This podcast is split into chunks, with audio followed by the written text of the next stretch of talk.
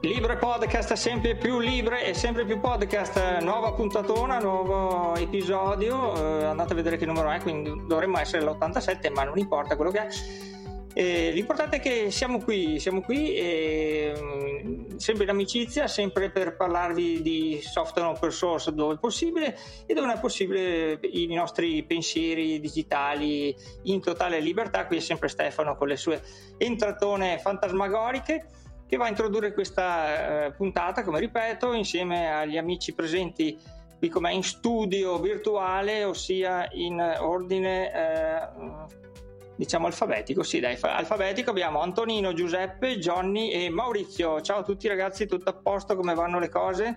Chi vuol dire la prima frase della puntata? Nessuno? Molto bene, mi piace. E quindi... anche una risatina, qualcosa, nulla, vediamo poi con l'editing che cosa viene fuori. Comunque in questa puntata andremo a parlare di che cosa, Antonino? Vediamo se sei preparato. Oddio, io ho preparato, guarda, sono un po' l'ultimo venuto. Intanto saluto tutti gli amici, sia quelli presenti sia quelli che ci sentiranno, ci ascolteranno come al solito. Ormai cosa siamo? In una serata di fine inverno, non saprei, in realtà siamo in pieno inverno, proprio quando andiamo in onda siamo un po' sempre dopo. Comunque va bene, questa è la solita nostra asincronia, ma l'argomento della serata, se ho ben capito, qui parliamo di la notte dei morti viventi.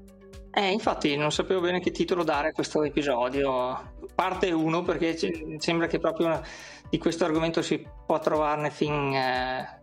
Io onestamente nel pre-onda ho sentito delle cose incredibili, quindi proprio prendete appunti, perché io mi ero messo da parte qualcosa, ma in confronto a questo mi ritiro perché non posso fare altrimenti. Però un attimo prima, già che ci siamo, mentre stiamo, anche salutiamo gli amici, ma così lo togliamo subito, lo sapete tutti, tanto ci seguite, siamo sul nostro canale Telegram come sempre, su cui c'è questo grande gruppo di amici, ricordatevi è sempre aperto a tutti, infatti in queste ultime puntate abbiamo tanti amici anche non così consueti alla partecipazione, che invece sono attivi, e questo ci fa molto molto piacere. Stefano, questo immagino, insomma, da vecchi, tu come fondatore, io come vecchio, tra i vecchi podcaster di questa tua creatura, a questo punto. Insomma, sì, circa. Tua, di Federico. Sì, anzi salutiamo anche il Federico, perché non ci ascolta mai. Salutiamo Federico Marcelli. Sì, ma noi ogni tanto lo salutiamo lo stesso, e ricordiamo quindi t.me/librepodcast e il sito che fa un po' così da hub per alcune cose, librepodcast.card.co, il card è con 2 R. E poi però invece lascerò la palla a uno dei nostri ospiti, ormai non è più un ospite ma al contrario un ospitante, passatemi, è uno degli host, che è il nostro Maurizio, che poi così abbiamo già anticipato, uno dei partecipanti, che ci dirà, perché lui è il nostro media manager, non so come definirlo, insomma non so, a lui non piace tanto, ma quindi ho usato il media apposta così un pochino più... si carica un po'. Un po' generico, e poi si definirà lui come meglio crede. E beh, allora a questo punto, visto che siamo nell'ordine alfabetico, passiamo la palla a dire vero, qui c'è scritto una cosa strana, quindi non saprei bene come. Sì, sarebbe Giuseppe. Sì, sarebbe Giuseppe, ma è uscito Giuseoe. Questa sera c'è questo nickname. Giuseoe. Ciao Giuseppe. Ciao a tutti, sì, ho sbagliato io a mettere il nome. Colpa dell'intelligenza artificiale, certo, ormai sì, o di quella umana che proprio non è così raffinata, diciamo. Ma dai Giuseppe, dai, almeno raccontaci tu, visto che Antonino quando vuole dire che cosa parliamo questa sera, io sul piatto ho una console, anzi più che una console uno standard, di cui mi ricordo bene l'epoca perché tempi ero ragazzino e sulle riviste dell'epoca appunto leggevo di questa console, la chiamo ancora console perché quello è fantastica, che doveva stravolgere tutto, che è fermati, non fare troppo spoiler, non ce lo dire ancora, basta. Beh, io ho detto la notte dei morti viventi, okay. Qui stiamo parlando di console desuete. Jonny cosa ci dice? Sì. Jonny invece è bentornato, che tu o anche a te che forse è più italiano. Salve. In realtà io ho riesumato dal cassetto, perché io questa cosa l'ho anche proprio utilizzata per 2 anni. Non dico cos'è, però è un dispositivo che in realtà penso non conosca probabilmente nessuno, perché ogni persona a cui ne parlo di solito veramente mi guarda malissimo, però facciamo che non dico nulla. Tra un po' ne parliamo.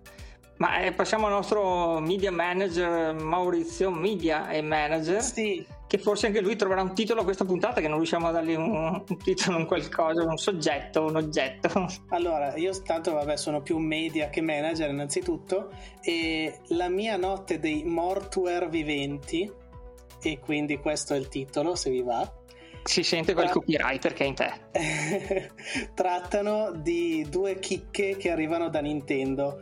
Una che è entrata nella leggenda anche attraverso un film, e l'altra che magari è un po' meno conosciuta, ma che nel tempo è diventata altro, e poi entreremo nel dettaglio. Possiamo chiamarlo come una puntata molto open su argomenti di tecnologie che non sono riuscite ad avere un gran successo, ma tradotto è meglio il tuo titolo sicuramente. O che cercavano di cambiare il mondo e purtroppo non sono riuscite, insomma la loro idea era quella. Mauri, già che ci sei, ricordaci un pochino i contatti, quelli un po' spessi, un po' open. Esatto, quando mi stavo sovrapponendo a Stefano era proprio per dire mi aggancio alla parte di Antonino, e ricordiamo che esistiamo anche nel Fediverso, quell'universo federato dove tanti software diversi parlano la stessa lingua, e ci trovate come semplicemente librepodcast. Se siete su Mastodon siamo su Mastodon.1, ma ci trovate comunque anche se siete iscritti ad altre istanze di Mastodon o di altri servizi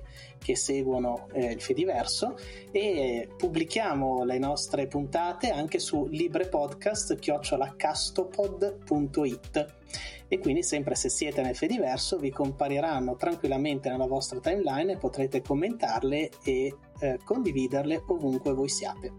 Molto bene, allora cosa facciamo? Lanciamo il dado e vediamo chi inizia per primo, o passiamo direttamente a chi ha proposto l'argomento di questa puntata? Bene, decido io allora, visto appunto la grande partecipazione, quindi caro Jonny. Cavolo, sapevo io che partivi da me. Sì, beh, scusami. No. Si sa chi lancia il sasso poi dopo deve rispondere dell'azione. Nessun problema, ero già pronto alla cosa, quindi bravo. Allora in realtà tutto nasce dal fatto che ci sono alcune tecnologie che effettivamente sono nate, sono vissute per un po' di anni e poi se ne sono andate, e alcune di queste magari siamo abituati anche ad averle utilizzate. Nel mio caso io sono un grande estimatore del Kindle, quindi degli schermi e ink in particolare, che per la lettura sono effettivamente, per chi è abituato a leggere sulle ink, una vera e propria manna. E nel 2013 una società che è chiamata Yota, che in realtà inizialmente si occupava di tutt'altro, perché tra l'altro questo l'ho scoperto solo mentre preparavo la puntata, in realtà inizialmente era semplicemente un provider russo, decise di creare un dispositivo che si chiamava con estrema fantasia YotaPhone, dal nome della società, e che aveva la particolarità di avere sostanzialmente uno schermo frontale normalissimo, quindi si trattava comunque di un Android phone, ma nello schermo posteriore, quindi girando il telefono, sul lato posteriore del telefono c'era uno schermo e-ink.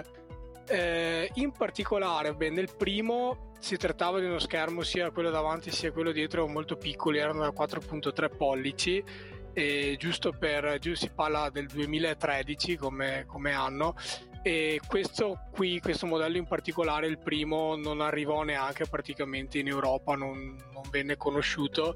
La cosa però interessante è che quel telefono, il primo YotaPhone, vinse però 2 premi, uno anche al CES per l'Innovation, quindi per l'innovazione.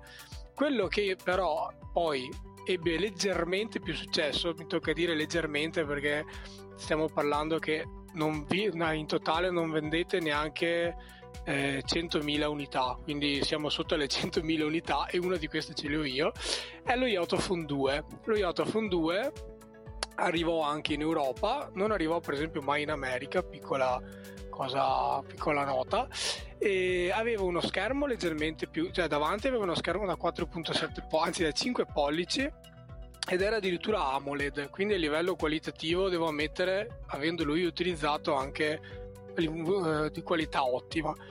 Dietro aveva uno schermo Ink da 4.7 pollici e tra l'altro la cosa che lo distingueva dal primo YotaPhone, si trattava di uno schermo full touch, perché il primo YotaPhone in realtà non aveva uno schermo touch completo, era semplicemente, aveva delle zone che venivano utilizzate un po' diciamo come un metodo per cambiare tra una pagina e l'altra quando uno era nelle applicazioni destinate alla lettura dei libri o per switchare tra i messaggi eccetera.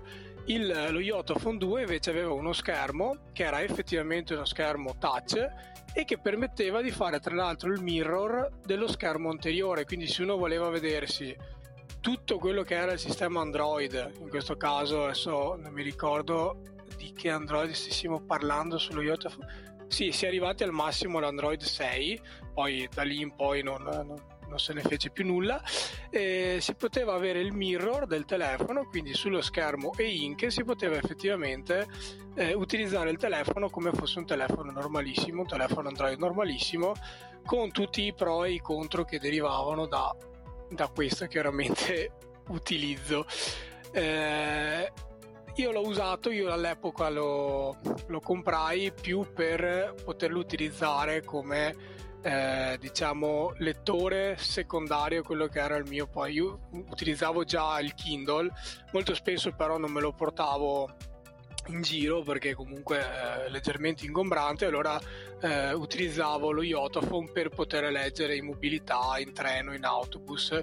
Tra l'altro all'epoca era venduto da Vodafone, che era l'unica che effettivamente decise di distribuire il telefono, però a una cifra incredibile, cioè fuori di testa, si parlava di 700, se non sbaglio 750 euro, però era contemporaneamente acquistabile su, non mi ricordo se si trattava, non mi ricordo più se fosse su Gearbest o se addirittura stessimo parlando di TinyDeal, che era un sito che poi diciamo non durò moltissimo e che comunque trattava anche in quel caso di vendita di smartphone, elettronica eccetera eccetera, e lo acquistai però a 200, intorno ai 200 euro, quindi circa 500 euro di meno rispetto a Vodafone. E la cosa interessante, cioè la cosa veramente interessante era che effettivamente se si andava ad utilizzare il telefono con lo schermo posteriore, quindi lo schermo e-ink, la batteria tendenzialmente durava molto di più, cioè si riusciva anche a utilizzare il telefono per 2-3 giorni.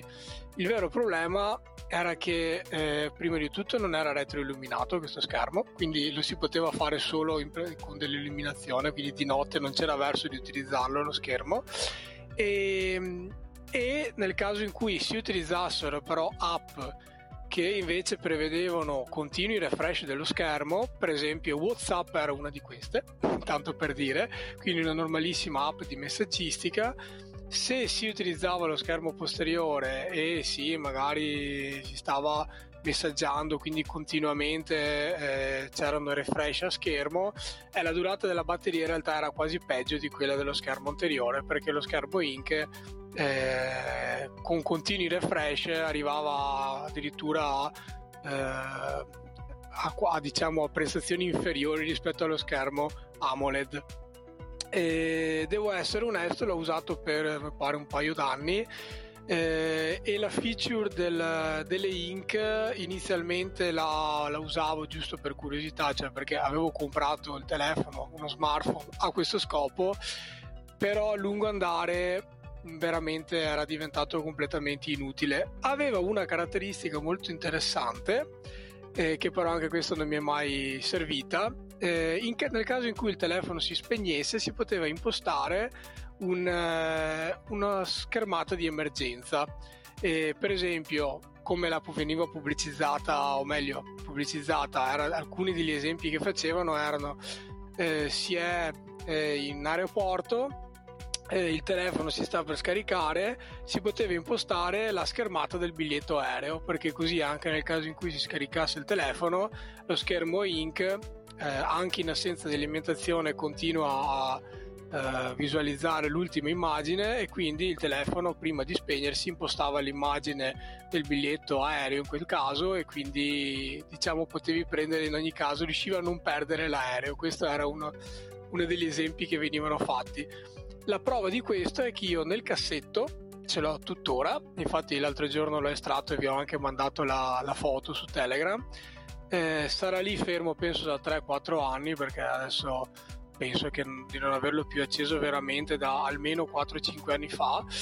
E c'è ancora la scritta YotaPhone, quindi effettivamente la schermata, l'ultima schermata è ancora lì, l'ultima schermata che aveva prima di essere definitivamente buttato nel cassetto. Cosa che però ho scoperto, in realtà lo schermo INC in questi anni a quanto pare si è pure danneggiato, perché ci sono moltissime linee che sono, diciamo, si sono rovinate, cioè, quindi probabilmente devo ancora capire. Sarebbe interessante capire se una cosa che con una nuova accensione si sistema oppure no, però vabbè. Quindi ecco, questa era una tecnologia che magari adesso sono curioso anche di sapere se tra di voi c'è qualcuno che utilizza gli e-reader, però secondo me è una tecnologia che, altra nota, successivamente venne anche prodotto lo YotaPhone 3, che però addirittura questo non arrivò mai in Europa, si bloccò solo alla Cina, non andò oltre alla Cina, e dopo di questo Yota, quindi la società, fallì miseramente, quindi tra l'altro a causa di una causa legale legata allo YotaPhone 2. La società che era incaricata di produrre per Yota i dispositivi sostanzialmente non ricevette mai, diciamo, i soldi per la produzione di moltissime unità dello Yota 2, e chiamò in causa Yota, che successivamente dichiarò bancarotta e quindi fallì.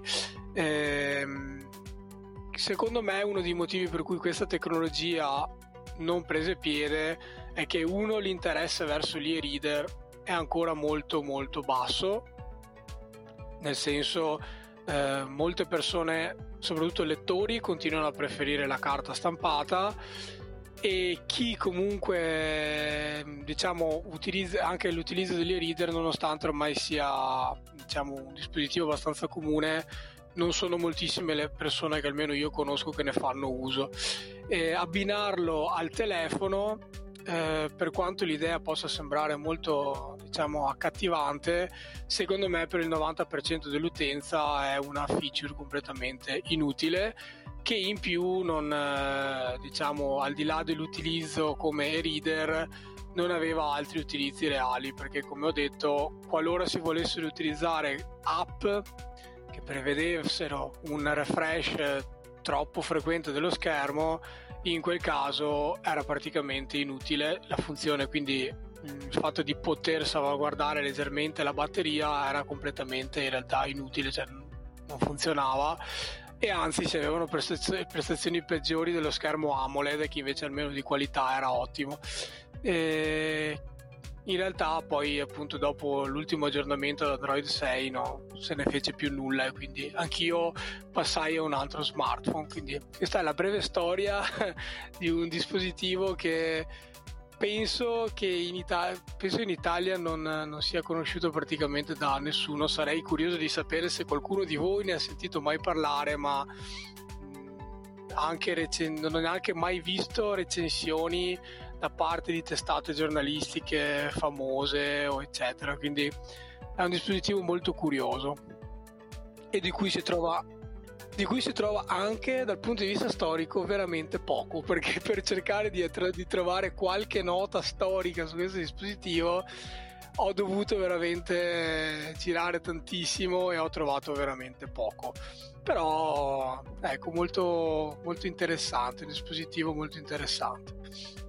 Beh, grazie Jonny intanto per questa presentazione. Io direi a questo punto di far parlare anche Giuseppe e poi Maurizio, sempre in ordine alfabetico, e semmai alla fine, non so se c'è qualche domanda a proposito dei vari device, così cerchiamo un po' di raggruppare un po' gli argomenti e poi cercare di stare nei nostri tempi per la puntata. Quindi passerei la parola a Giuseppe, se vuole anche lui un po' raccontare brevemente il suo gadget poco conosciuto o che con poco successo nella storia dell'information technology, si dice, della tecnologia, insomma.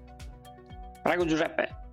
Diciamo che riprendo da parlare della console. All'epoca io leggevo questa rivista che era Console Mania, era molto diffusa in Italia, e ai tempi c'erano appunto i 16 bit, che erano le console che spopolavano, che erano il Mega Drive, il Super Nintendo, le più diffuse in Italia soprattutto, e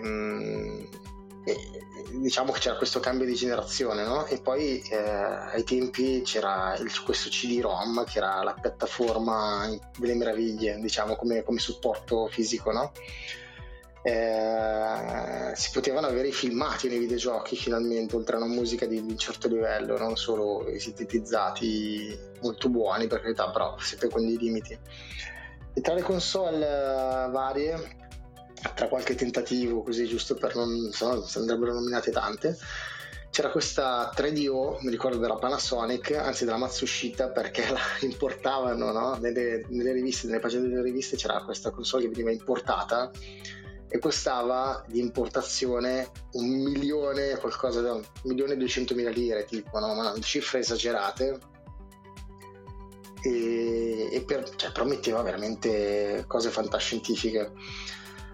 Questo è più o meno il contesto. Poi andandomi a leggere un po' i dettagli prima appunto per preparare la puntata, la 3DO Company è stata fondata dallo stesso fondatore di Electronic Arts, Trip Hawkins, e ha creato uno standard, non una console, quindi 3DO era uno standard da rivendere ad altre case che avrebbero prodotto l'hardware su licenza e poi avrebbero fatto ognuno la sua console, un po' come ai tempi appunto per l'MSX che era uno standard anche quello, no? Anche se quello era un computer, però per le case produttrici mi ricordo benissimo quella della Panasonic, l'FZ1, che era bello, ai tempi c'era questa estetica un po' da stereo hi-fi, sembrava un lettore CD da hi-fi, no? Di alto livello. E poi c'erano quelli della LG, che erano quelli più economici, mi ricordo. E andando a vedere poi invece sempre sulle informazioni in giro per la rete, vengo a sapere che anche Sanyon ha fatto un modello di altissima qualità, quello più costoso in assoluto, e anche Samsung a fine vita ha avuto il suo modello di 3DO. Quindi è stata una console sfortunata, si può dire, perché se guardiamo i numeri dal 93 al 97, quindi 4 anni, ha venduto solo, consumando tutti i produttori di hardware, solo 2 milioni di pezzi venduti, che sono pochissimi. E comunque il fatto che ci fosse Trip Hawkins di Electronic Arts si vede, per dire, su 3DO è nata la serie Need for Speed, cioè è proprio nata lì, e si chiamava Road Track, infatti, e Need for Speed era più o meno un sottotitolo. E sempre su 3DO c'è stato il primo FIFA in 3D, poi è uscito il FIFA 96 su PC, no? Però il Virtua Stadium, come lo chiamava Electronic Arts, era su 3DO.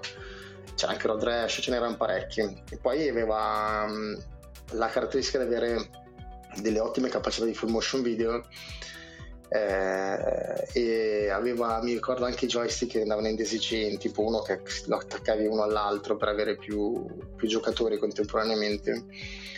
E solo che sono sfortunata, perché nel fine 93 l'ha lanciata e nel 94 sono uscite la Sony PlayStation, questa sconosciuta diciamo, e Sega Saturn. Infatti nei mesi precedenti, andando a vedere per la rete, anzi negli anni precedenti, durante lo sviluppo, diciamo, del 3DO come piattaforma, come specifica hardware, c'erano state trattative principalmente con Philips e con Sony, perché avevano messo in piedi lo standard CD, se non mi ricordo male, però queste trattative erano naufragate. La Philips penso che puntasse sul CDI, anche quello è un bellissimo progetto, lasciamo stare, e Sony aveva la PlayStation in cantiere, che già aveva avuto poi accordi con Nintendo a sua volta, ma qua si fa divagare. E diciamo che il 3DO è stato un po' un sogno, anche perché era difficile entrarne in possesso in Italia, perché la distribuzione c'era, per carità, poi è stato anche importato, distribuito ufficialmente, ma non era assolutamente facile, era costosissimo, estremamente costoso, e poi i giochi rilasciati erano stati più o meno, non so, se non mi ricordo male, dalle ricerche che si entrano più o meno 300 giochi. C'era anche un simulatore, mi ricordo, di casa abbastanza interessante per fare l'home styler, che per i tempi era tanto interessante, oltre a una bellissima versione di Super Street Fighter 2 Turbo, che era uguale a quello della sala giochi, che per i tempi era fantastico. E niente, console, un bel tentativo, un bel progetto, console sfortunata, non è andata benissimo. E quindi, insomma, anche lì c'è stato un attimo di così, tecnologie che provano a cambiare lo stato di fatto, ma che poi appunto hanno sempre bisogno di un supporto sia economico che, diciamo, di praticità e tante cose di questo argomento, che abbiamo anche ripreso per il nostro amato open source che per sfondare appunto sul mercato, si sa, deve contare su più punti d'appoggio, e anche questi progetti purtroppo non riescono a sfondare, a fare appunto ulteriori passi, naturalmente, proprio perché manca la base d'appoggio, che secondo me, a parte il solito denaro, che quello là col marketing delle volte rivoluziona anche cose che poi non sono così rivoluzionarie, ma anche effettivamente l'appeal che può avere, o cose di questo genere. Che ne dici tu, Maurizio? Cosa ci presenti invece dalla tua stavo per dire cassapanca dei ricordi, ma non so se sia la parola esatta.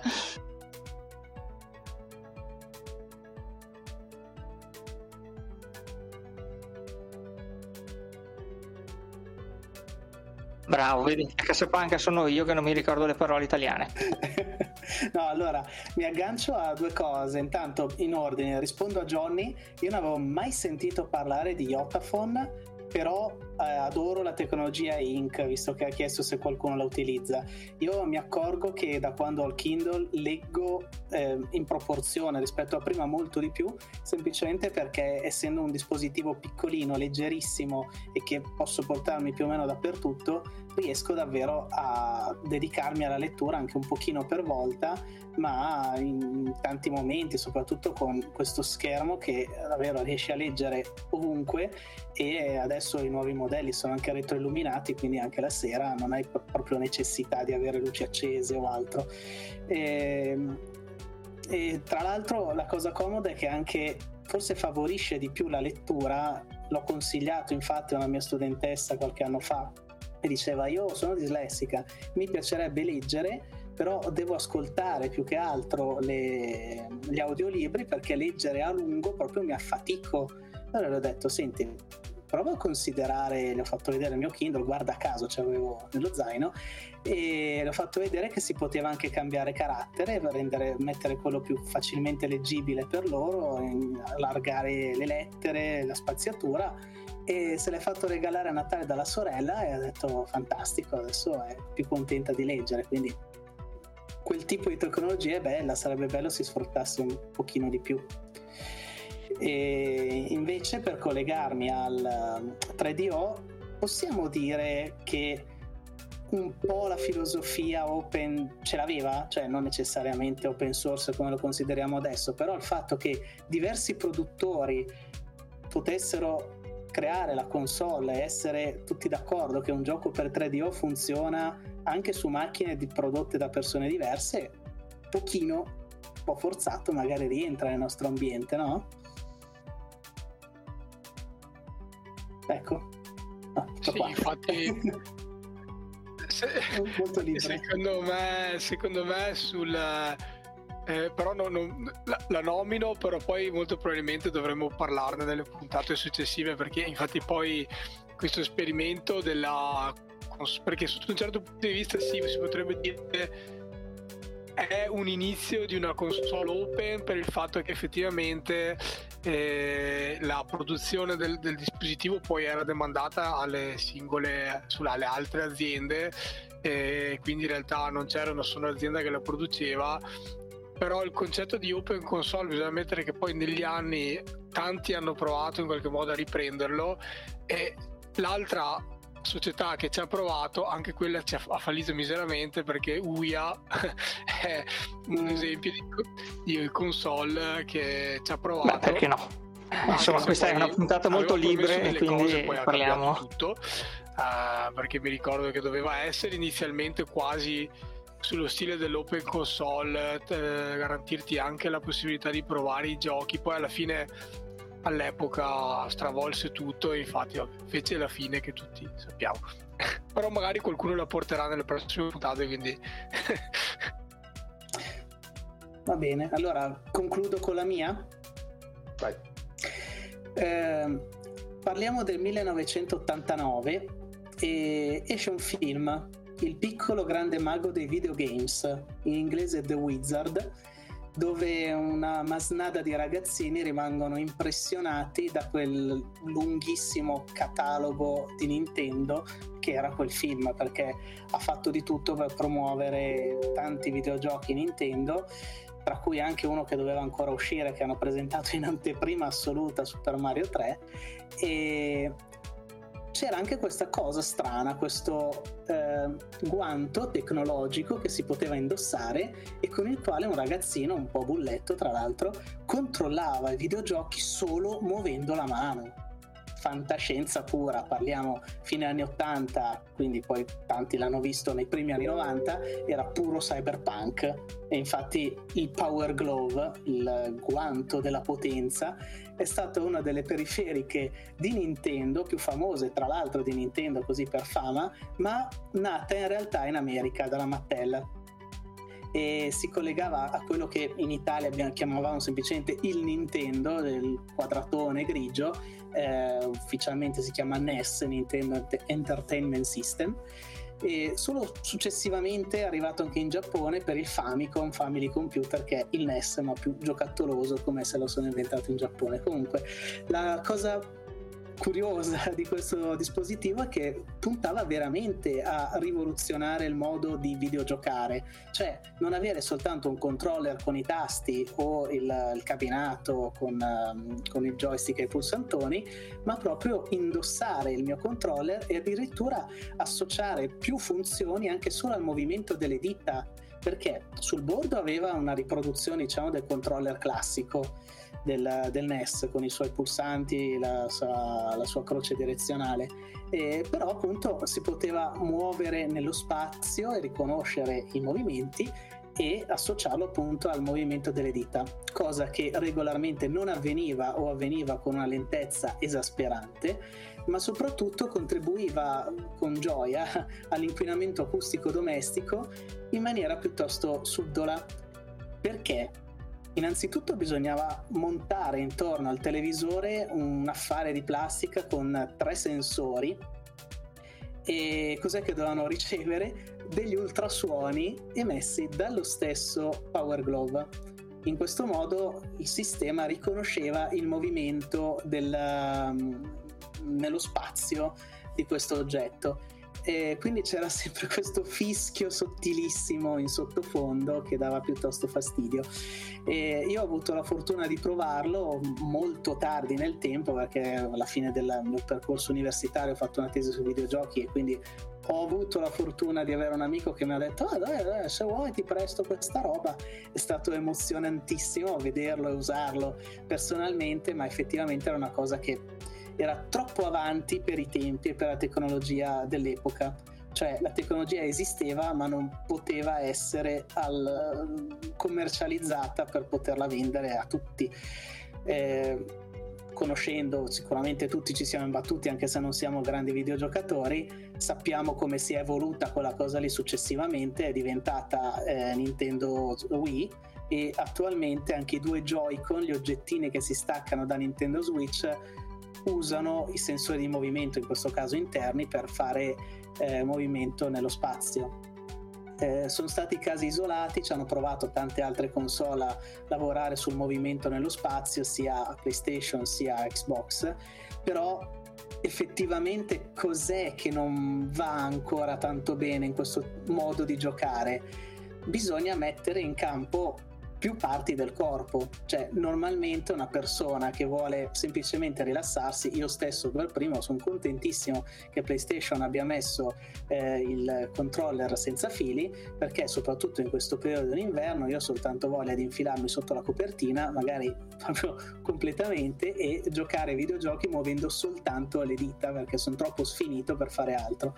Per quanto però Nintendo ci abbia creduto e abbia portato avanti questa tecnologia tanto da portarla anche sulle console attuali, quello è effettivamente un modo di giocare nuovo, diverso, e dove però purtroppo pochi giochi l'hanno sfruttato al 100%, e infatti il nome in codice di Wii si chiamava Revolution, ma questo Power Glove è entrato proprio nella cultura sia videoludica che popolare in generale, perché è stato ripreso tante volte, per ultima anche uno dei film fatti con crowdfunding totalmente fuori di testa, trash, che si chiama Kung Fury, dove c'è un personaggio che usa questo Power Glove e manda dietro nel tempo il protagonista. Kung Fury ve lo consiglio perché è un concentrato di poppaggine incredibile. Questo è quanto, se avete curiosità, se no, se volete approfondire qualcosa. Kung Fury, sì, se abbiamo qualche domanda così estemporanea, però poi andrei anche un po' a concludere, visto che siamo nei tempi canonici del nostro podcast. Io ad esempio volevo capire una cosa anche sempre sullo YotaPhone, cioè, ma alla fine aveva l'Android, cioè mi sono perso un attimo, quindi era un e-ink con Android dentro? Sì, era infatti una delle cose che diciamo... Cioè, il problema principale di questo dispositivo è che poi non è stato neanche possibile che dopo, perché mi pare che arrivati a Android 6, l'ultima versione di Android è stata Android 6, e da lì in poi non c'è stato neanche interesse da parte della community di modding, perché soprattutto in quel periodo lì veramente Cyanogen, qualsiasi community di modding ci avrebbe voluto mettere le mani, ma il problema è che proprio il fatto di avere questo secondo schermo e che probabilmente tutta quella che era la gestione dello schermo posteriore non era una cosa intrinseca in Android, ma era stata fatta da in realtà non da YotaPhone, non mi ricordo il nome della società che sviluppò il telefono per Yota, in realtà rese praticamente impossibile che qualcuno si inventasse qualsiasi tipo di versione alternativa di Android, che quindi si potesse andare oltre Android 6, ma a tutti gli effetti, ed è uno dei motivi per cui secondo me questo dispositivo poi è morto completamente, però a tutti gli effetti si trattava di un dispositivo Android, quindi addirittura non era neanche un Android customizzato, quindi non era, che ne so, come fanno Xiaomi, come fa Samsung, era Android puro al 100%, e nello schermo posteriore sostanzialmente, diciamo, l'utilizzo principale che se ne faceva era attraverso alcune app, diciamo, che erano state create proprio appositamente per gestire la messaggistica, per gestire il calendario, eccetera eccetera, ma volendo si poteva attivare la funzione che faceva il mirroring completo, quindi nello schermo e-ink a tutti gli effetti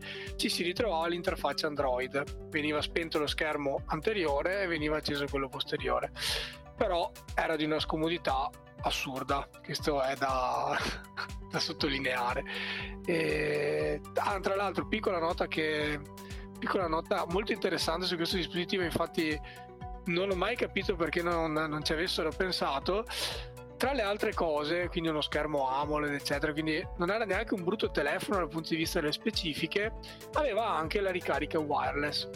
La ricarica wireless però non era stata sfruttata secondo me in maniera intelligente, perché essendo che lo schermo INC poteva rimanere acceso e quindi, che ne so, mostrare eventualmente messaggi, mostrare il calendario, l'ora eccetera, senza praticamente consumare nulla, sarebbe stato molto comodo avere la possibilità di metterlo in carica sul pad di ricarica wireless con lo schermo INC rivolto verso l'utente, in maniera tale che fungesse un po' da, diciamo, quasi sveglia sulla scrivania.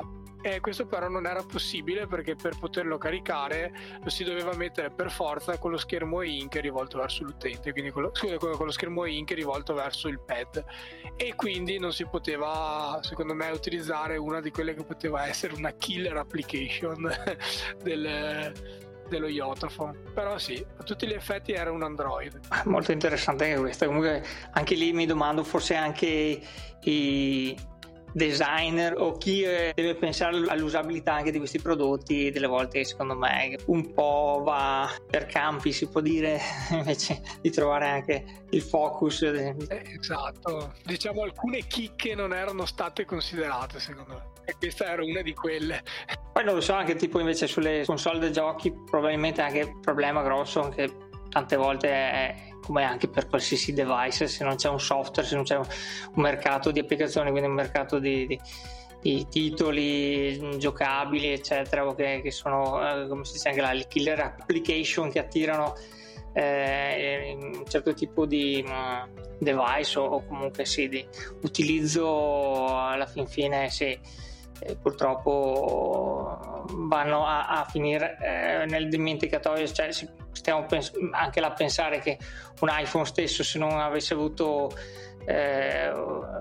l'idea di un marketplace con tutte le applicazioni installabili, lo stesso vale anche per Android, se avesse avuto quelle tre applicazioni che ti davano appunto al tempo dei home computer, come dicevo un po' nel fuori onda, e poi non può sicuramente dal mio punto di vista avere un ritorno di utilizzo, un ritorno di immagine, di utilizzo tale per cui appunto poi la gente è anche così spronata a utilizzare un qualsiasi device, perché è sempre lì, insomma. Se hai un bellissimo computer che fa di tutto, un bellissimo telefono che ha un super hardware eccetera, però poi alla fine lo puoi utilizzare solo per fare quelle tre robe in croce, per quanto poco. Quindi anche tipo lo YotaPhone è molto bella l'idea, ma se alla fine lo puoi sfruttare fin là, poi.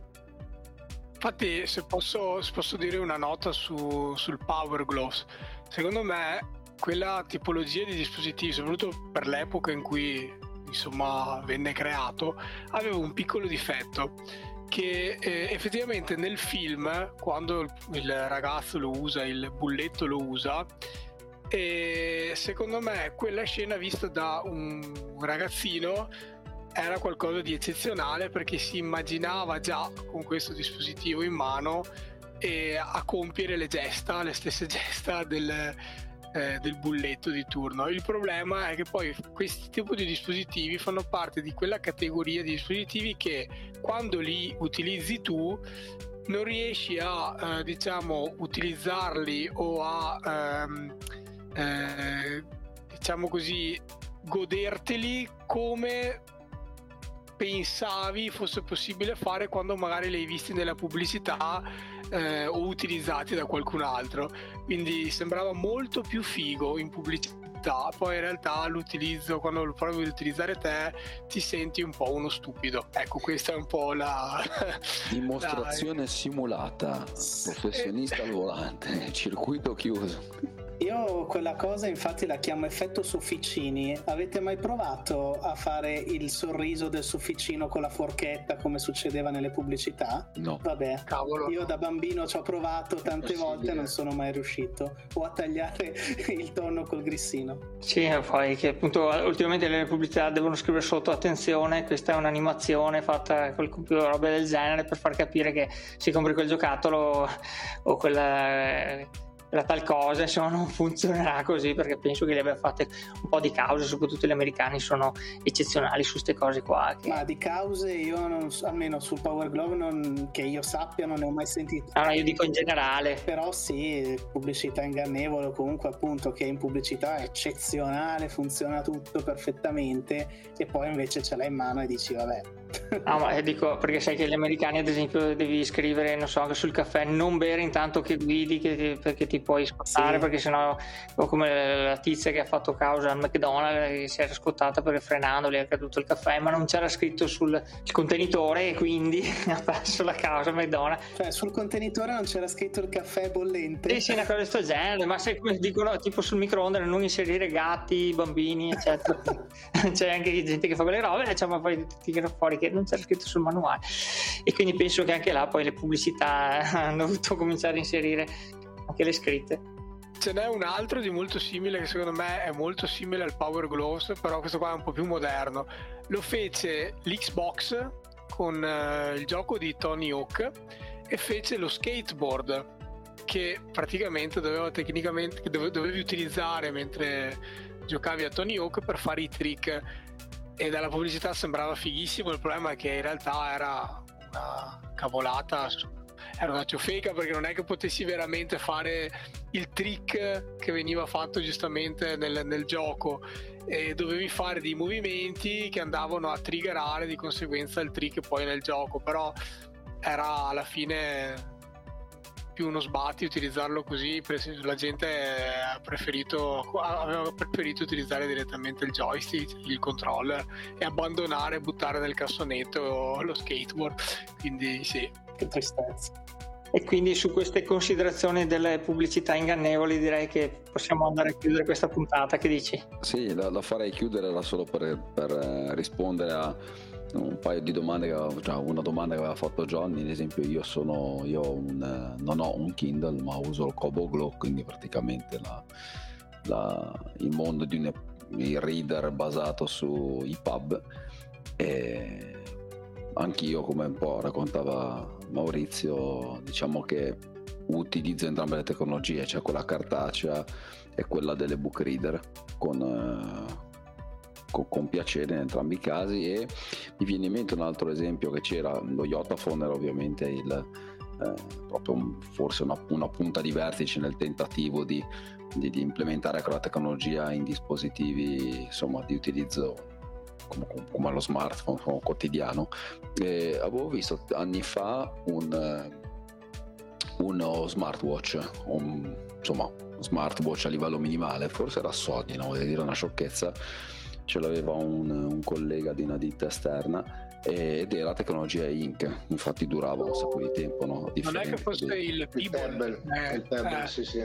Può darsi, può essere. Era tipo molto, tipo un rettangolo con un bordo molto spesso, sì. È colorato perché era il suo era nero, se non ricordo male. Vabbè, esisteva anche nero. Sì, erano colorati anche i quadranti intorno, cioè diciamo così, sì, me lo ricordo. La Pebble è stato un bel successo per quello che è stato. No, ecco, quello sarebbe l'altra categoria, quelli che invece aveva fatto penso la campagna, sia tuttora una delle campagne Kickstarter più riuscita. Quindi sì, effettivamente quello è stato un gran successo, anzi. Ahia, nel frattempo non so se sia vero o meno, adesso vediamo se Maurizio vediamo se Maurizio riesce a rifare, a rijoinare, insomma a ricongiungersi a noi per il finale di puntata, e dai. Sì, comunque quello era, perché in realtà adesso tutti gli orologi, molti orologi li fanno con lo schermo ink, tipo anche io ho il Garmin che lo sto usando adesso, e ci mettono lo schermetto ink sotto, però di solito tipo la Garmin li usa le ink ma li fa tutti minimali, invece il Pebble era molto bello perché era ink però aveva tutte le funzioni da smartwatch, quindi sì, infatti quelli che dici tu sono schemi secondari in qualche modo, no? Sono schemi, diciamo, supplementari per andare a supplire, appunto, aumentare la durata nel tempo per la funzione di mera di orologio, virgolette. Esatto. Ragazzi, io qua vedo che c'ho Maurizio che è tornato, ma nel frattempo è caduto anche Giuseppe. Esatto, no. È caduto Giuseppe. Quindi penso che sia proprio segno che dobbiamo chiudere della puntata, non so, c'è qualcosa che il software vuol dirci che è ora che... Praticamente questa, la piattaforma di Podcastle che ci sta aiutando tantissimo a queste caratteristiche. Lei non ha i limiti di durata, però praticamente insomma ne rimarrà soltanto uno, ci prova. Sembra un po', com'è che si chiama? Tipo Squid Game, va pian piano ad eliminarli. Eliminazione. Quindi direi che forse è meglio cominciare a dare così i vari indirizzi per venirci a trovare, Antonino, come al solito, i vari link.